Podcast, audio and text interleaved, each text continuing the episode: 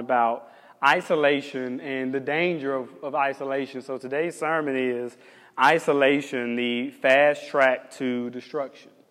It's the fast track to destruction. And I have to admit, um, personally, I am often shocked um, and maybe a little disappointed in the amount of information that is out there regarding people who are okay with just cutting folks off, leaving people alone. Um, I think there's this obsessive nature that people have, this obsessive need to be away from people. And I don't know what has happened to us over the course of time and history, but you notice there is this incessant need to be apart, to be retreated, to be independent of everybody around you. And I think we live now in a world where there's been this cultural turn where it simply isn't cool or trendy or whatever the case may be to admit that you need and want to be a part of a community. Somehow, the need for other people has now become weakness. And so everybody wants to brag about the fact that they don't need anybody or that they can be to themselves or that all their needs are met without anybody else. Myers Briggs, which is the company that actually does personality tests, recently stated they believe that 56% of the world's population identifies as introverts. They identify with introversion. But I do think that when we listen at those numbers, you say, okay, 56% isn't that bad. But what you have to address is that the majority of people probably would say they prefer to be alone than with others. And I know that isn't literally what introversion always means, but I do think that we are seeing this trend in society where we seem to see that people's preference is to be alone. It is to be without other people. And why is this?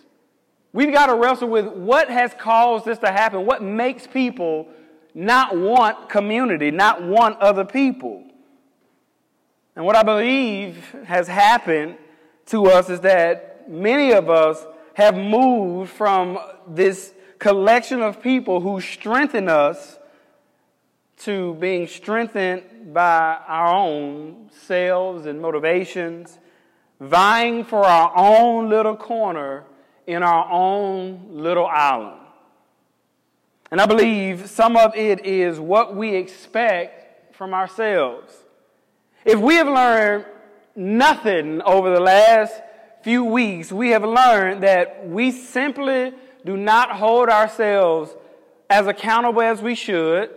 We don't know our motivations the way we think we do. We don't know our hearts the way that we think we do. And more than anything, we have learned that we are prone to deceive ourselves more than anything else. And I believe that there is the key to why people have moved towards introversion and isolation. They will say, well, if I'm by myself, nobody can disappoint me. If I keep to myself, then I'm not going to disappoint myself. But the other side of that is that you also don't have to worry about meeting somebody else's standards or expectations if you don't have anybody around you. And so today we're looking at Proverbs 18, we're looking at verses 1 through 4, and hopefully we'll be able to work through why isolation eventually leads us to destruction. So go with me, if you will, in the Word. Proverbs 18, we're looking at the first four verses. And if you remember, not too long ago, I preached a sermon called The Danger of Independence. And so this is very similar to that, although this is looking also at some of our motivations and some of the damage that happens when we isolate. Proverbs 18 and 1, it says, Whoever isolates himself seeks his own desire. He breaks out against all sound judgment. A fool takes no pleasure in understanding, but only in expressing his opinion. When wickedness comes, contempt comes also and with dishonor comes disgrace. The words of a man's mouth are deep waters. The fountain of wisdom is a bubbling brook. Let's pray. Lord, as we prepare to really hear the word, to really parse and work through the word, God, um, all of us know in some ways things would be easier if there weren't people around us. We know some things would be harder, but we also know that, yeah, we probably wouldn't be as frustrated, as disappointed, as hurt, um, as accountable. And so, God, um, as we jump into the Word, we all have times where we prefer isolation, but help us see that that is more than physically where we are, that is also mentally, spiritually, and emotionally where we are. So, help us understand why a permanent state of isolation is not helpful and is very dangerous as we work through the text today. It's in Jesus' name we pray. Amen. So, listen, um, not everybody in the world is what we call people people. And we know that, right? There are people who are overtly charismatic. There are people who are talkative, who are loquacious, people who can easily work a room. And there are people who are just less inclined to do any of that. There are people who are not comfortable speaking up or speaking in front of people or working large groups of people. That is completely understandable, and we're not saying if you're not an extrovert, then you are isolated. That's not what we're talking about today. When we are talking today, we're not talking about personality types, but we're talking about flaws in our thinking and flaws in our character. The fact is that you can absolutely be an extroverted person you can have a big personality. You can know how to work a room. You, you can know how to network. You can know how to make all the connections and still very well be an introvert and not a part of a healthy community. You can do all those things publicly, but privately still be very isolated and detached from those people. Likewise, you can be a person who prefers to be quiet, who doesn't work a room, who may not network well, who may not know how to speak up, and you can be more connected to a community than even an extrovert can be. We're not talking about personality types, we're talking about personality, personality flaws, character issues that many of us may not realize we're wrestling with. What makes a person isolated is not their participation necessarily in community, but it is in how they value people outside of themselves. You can be a part of a community and may not be the most talkative person. Maybe people don't feel as connected to you, but you can still very much value being a part of that community. Just like you can get in a room and be very talkative, engaging, and still not value the people. And I think the way to help you understand this is look, you know, teenagers, I think it's very similar with them. Either you know it from being a teenager or you know it from having teenagers. And you know how everybody can make up this family you can live in the same house. You can maybe even watch TV together, eat dinner together, and yet, even though that person is a part of this family, they live in the house, they can engage and communicate, they're still isolated. They're in their room to themselves. And when you do have what we call forced family fun, they can physically be there, but their mind is removed. Their heart is not engaged.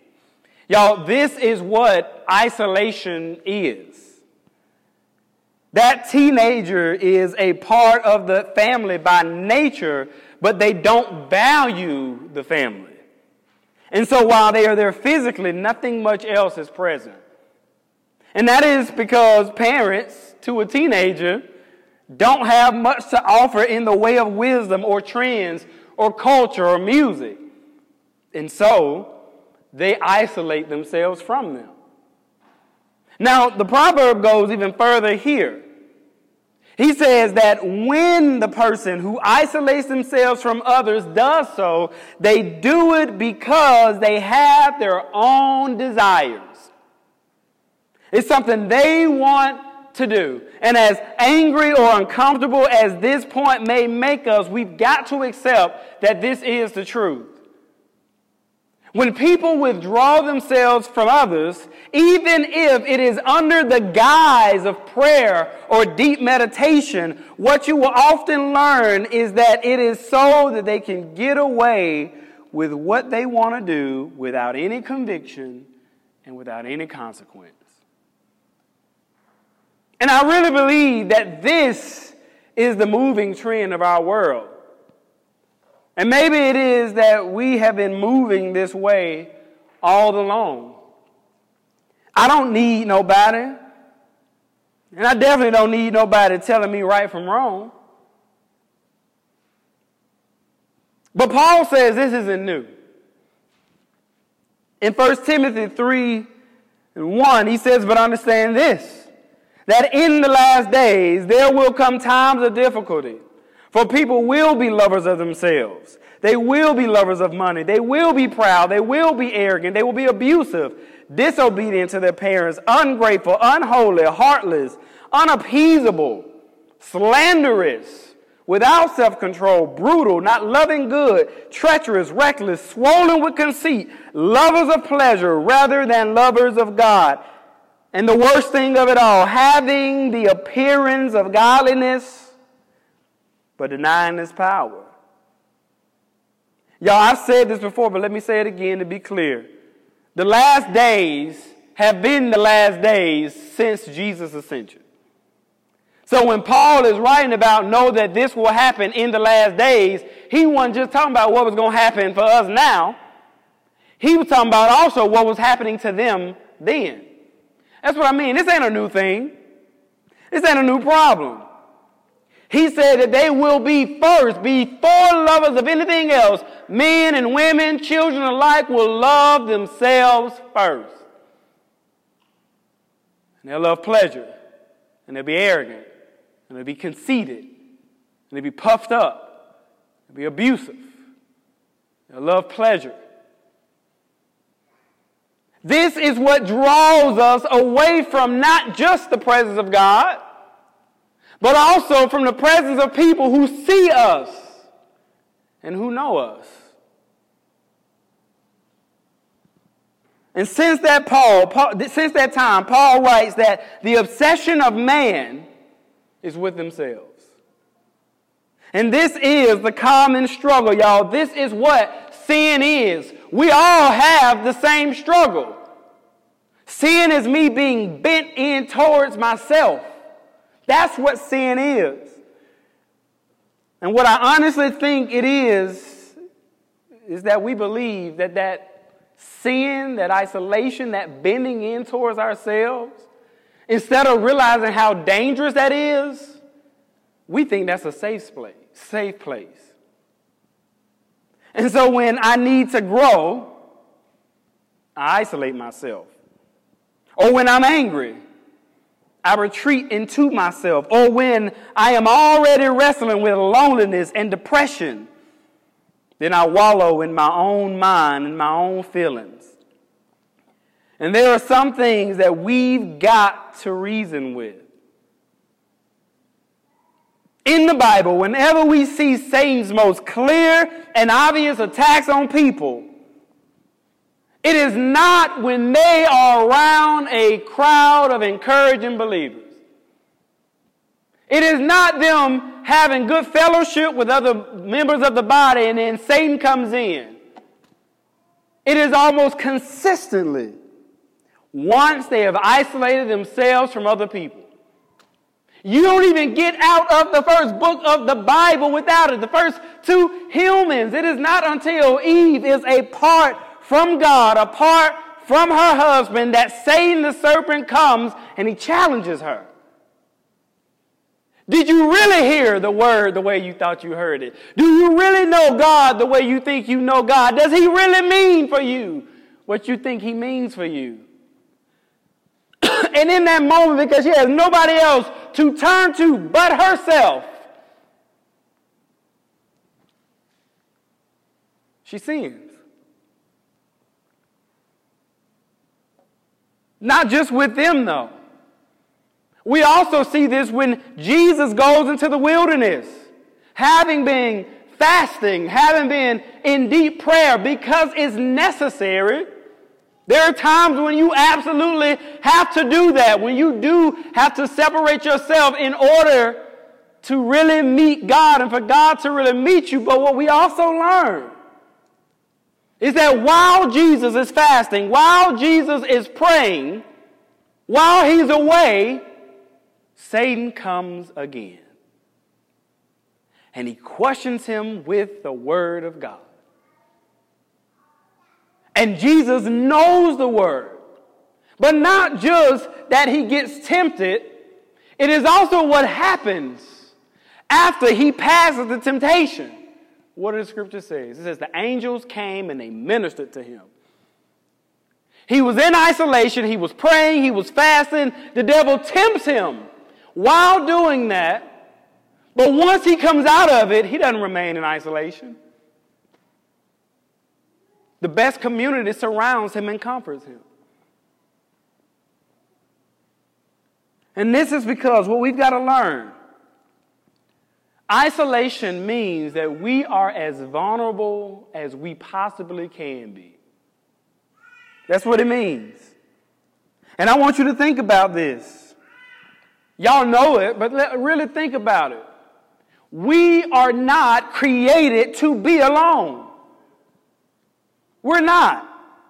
We are created for community, created for our needs to be met and satisfied by those people that God has placed around us. And that's one of the first things that you see and you learn about babies. From the moment of our birth, babies are on this search for light. They are on this search for faces. Because for nine months, they've been in darkness, but they haven't been isolated. And so, most of our children didn't actually want to come out of the womb. They seemed like they were enjoying it in the womb. But once they come out of the womb, the first thing that they want to do is where are the people that we heard? Where's that voice? of my mother? Where's the warmth of her? Where's that man's voice that I heard? And they've learned that babies, scientists have learned this, I just read about, they're hardwired to find that. You say, eh, that's not true. But in the same way that those sea turtles that are hatched in the sand are hardwired to go right back to the sea.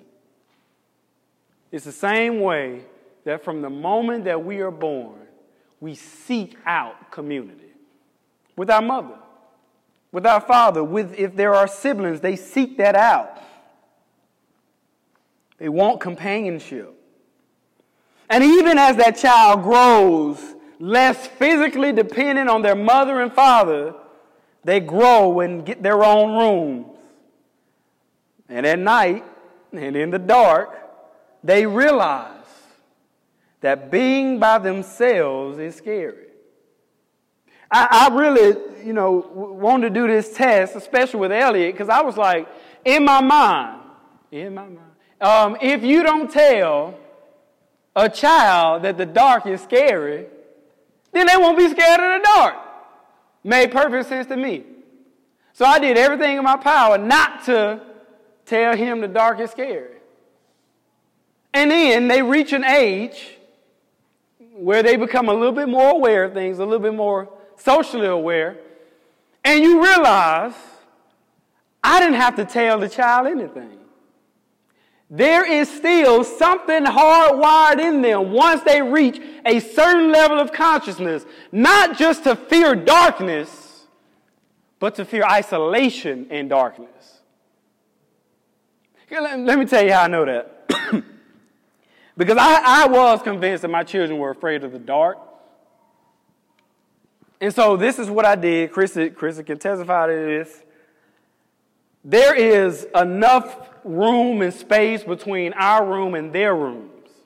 Because I'm like, if they're afraid of the dark like they claim to be, then I got a plan. Devil got a plot, I got a plan. They're not going to come in this room every night.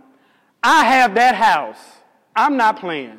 That house is as dark as physically possible it can be. Like you, it is advanced darkness. You can't get that house darker. And the reason I know is because I be walking around stumbling and bumbling into everything, trying to figure out where I'm going because I'm trying to keep them out. Because my head says, all right, y'all coming in our room because y'all are afraid of the dark. Well, you're going to have to walk through the dark to get to our room. So I'm going to one up you. And I've realized over time, it has not thwarted them one bit. I'm also convinced that children have night vision built in because all the stuff I'm running into, they walking around it like they can see it. And I'm like, how is it that y'all are so afraid of the dark, but are willing to walk through, I mean, pitch black to get to us? And when you get to us, our room is dark.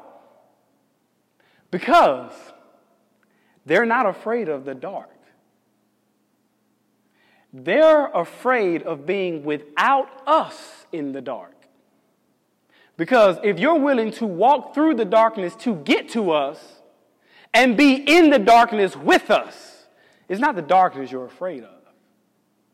Is that I know things can happen in the dark that are a danger to me if I'm by myself. So let me go be with some people who, even if I got to be in the dark, at least I'm not in the dark by myself. Y'all, I realize that that very same thing that our children are born to desire and want, if we don't cultivate that, the same thing that they hate becomes the thing they love. All of the darkness, all of the isolation that they once feared becomes a safe space for them to do and participate in all the hidden sins that they can do and participate in. And it's what do you do when you're no longer afraid of the shadows on the wall? See, that's not just about them. That's also about us.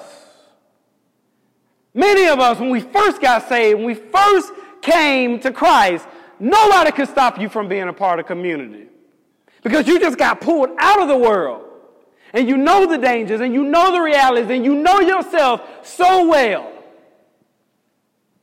And you're afraid, not just of the dark, but being in that darkness by yourself. And you got to tell them, go home, leave the church. And you realize new Christians who want to have community here don't want to go home.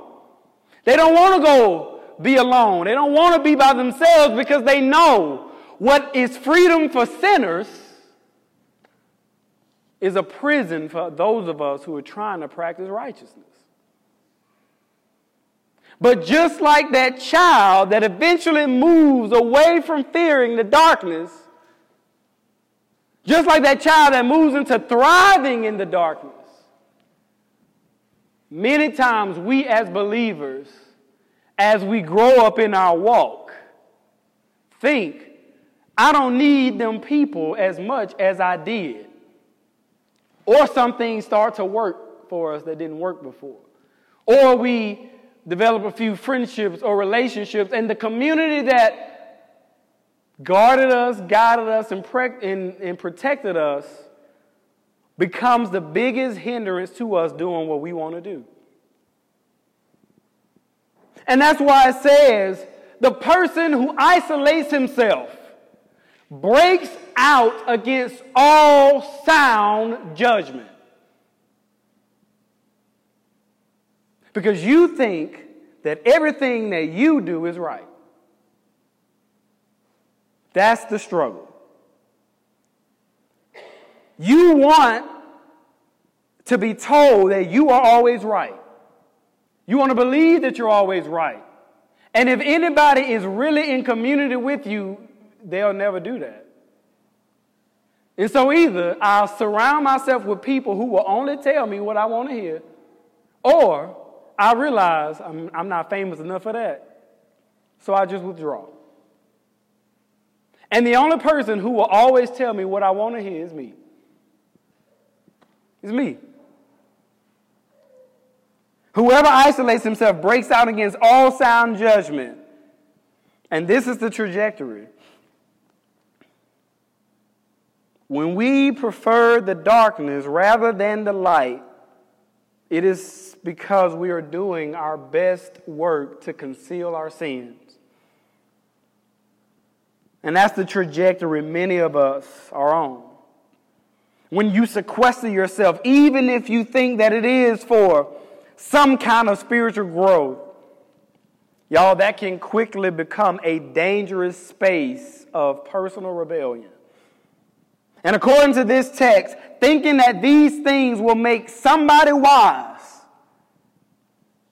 they quickly can become a fool who only understands what they say and what they think is right.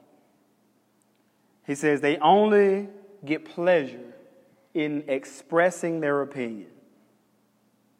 Romans 1 says, thinking themselves to be wise, they became fools, and their foolish hearts were darkened.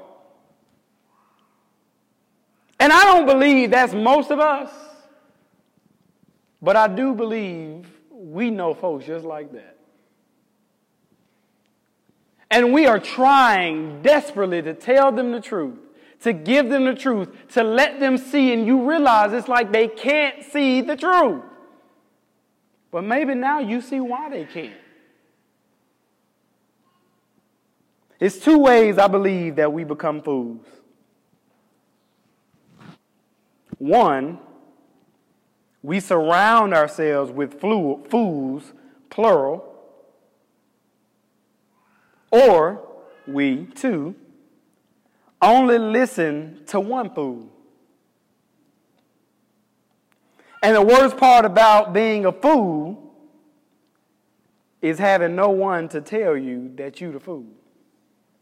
That's the worst place to be in. I believe that all of us, in some kind of way, can identify with what it feels like to think that isolation is the best result. If you have ever been hurt, if you've ever been disappointed, if you've ever been abused by friends, people who say they're believers, it is so easy to think that the safe response is to retreat. But I want to give you this advice, and I hope that it is as helpful to you as it is to me and has been. I say this as I, as I close. I remember when I first bought my first motorcycle, those of you who remember that journey, I had, when I bought it, for people who don't know, I had actually never ridden on a motorcycle at all. And that's just, that's a little bit, if you want to know a little bit into my mind. I do probably think I can do whatever I want to do. So I bought a motorcycle because I knew it would be cheaper on gas because I was going back and forth, that I had never even sat on one. Didn't tell nobody I was going to buy it. Just popped up one day with a motorcycle at the house. And I, and I actually knew so little about it that I had to call my uncle, who did ride motorcycles, and he had to drive it home because I couldn't do nothing with it. And I was convinced that I could learn how to drive it, even though I knew it would be hard. I knew it would be hard to learn how to ride a motorcycle. But I figured, look, my mother used to drive manual transmissions. Like, I know how to drive a motorcycle. And I remember one of the first times I tried to ride it, I was struggling with the clutch. Because anybody knows, yeah, if you ain't never really shifted no gears before, it ain't something you just learn. And so, I mean, it's stalling, it's jerking, I'm about falling, like, it's terrible, it's a mess. And it kept stalling so bad that our driveway downstairs actually had a hill to it. And I didn't know enough about the motorcycle to get it up a hill. Because I'm thinking it makes sense to me, oh, I'm going up a hill, you need to put it in the highest possible gear, which you know, now, now I know better, you know. And so I cannot get it up the driveway. I can't even, at this point, get it back on the concrete. So I, embarrassingly enough, pulled it off into the grass and I just left it in the grass, in the yard, next to the driveway. And I completely withdrew from that motorcycle for days. Now, I was disappointed on one part because having a motorcycle, which I've learned, was harder than not having it. When I didn't have it, I didn't have the struggles of having it. So, in a lot of ways, yeah, it brought me benefit, but it was easier not to have it. I wasn't struggling, I wasn't embarrassed, I wasn't confused. Now, I needed some of the benefits. I needed to save on gas, and it had other benefits. But it also meant that I had to accept that having this is going to come with difficulty. Some of it was because motorcycles are complex. They're not easy to just get on and ride. You got to know how to work it and learn it. That was one part. So, yeah, some of it is that they're complex, but the other part was that I had not learned how to function it, nor had I learned how to function with it. And I wanted to learn to function with it, but I also knew it would be easier for me just to leave it alone. And so, after some days, I went back to it. And I got back on it and I put some more time in. I swallowed my pride and I did what I needed to do. And so I say all that to say to be away from it for a time was healthy. It was helpful. It gave me some perspective. But to have spent any more time away would have convinced me I'm fine without it. When it comes to Christianity and when it comes to our faith, no, you're not fine without us. You are not fine without community.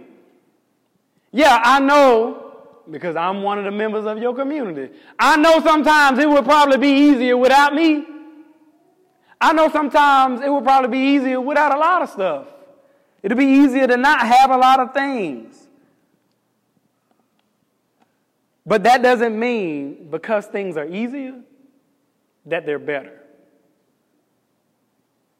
Being in relationship with people, being in community with people, people are complex. And yeah, it'll be easier for you to function without it, but it would be also better and more helpful if you learn to function with it. When we think about all the things that occur and can happen in life, at times it may feel easier, y'all, for us just to withdraw and isolate. And I'm not saying that we don't all need those times, but it is never better for it to stay that way. Remember, we are saved by faith in Christ alone, but we do not have a faith that should remain alone. Let's pray. Lord, we thank you for the word. God, we are so grateful that you have placed us a part of community, that you have given us accountability partners to hold us up, to strengthen us and encourage us, but to also challenge us, to also correct, to also bring conviction. And so, Lord, my prayer is in those times, in those days, in those moments where community is hard, but also in those times, in those days, in those moments when we are hard to deal with, God, let us not think that isolation is the right path. Let us not believe that there is safety or sanctity or sanctification apart from the other members of the body. God, as we've learned over the last few weeks and will continue to learn in multiple counselors, godly people, there, there's the safety. And so, God, even when we feel sin or hurt or wrong or pain or grief or injustice, and we just want to do what we want to do, God, surround us with wisdom, surround us with community, and let us not isolate ourselves thinking that we're becoming wise. We become fools. It's in the name of Jesus that we pray.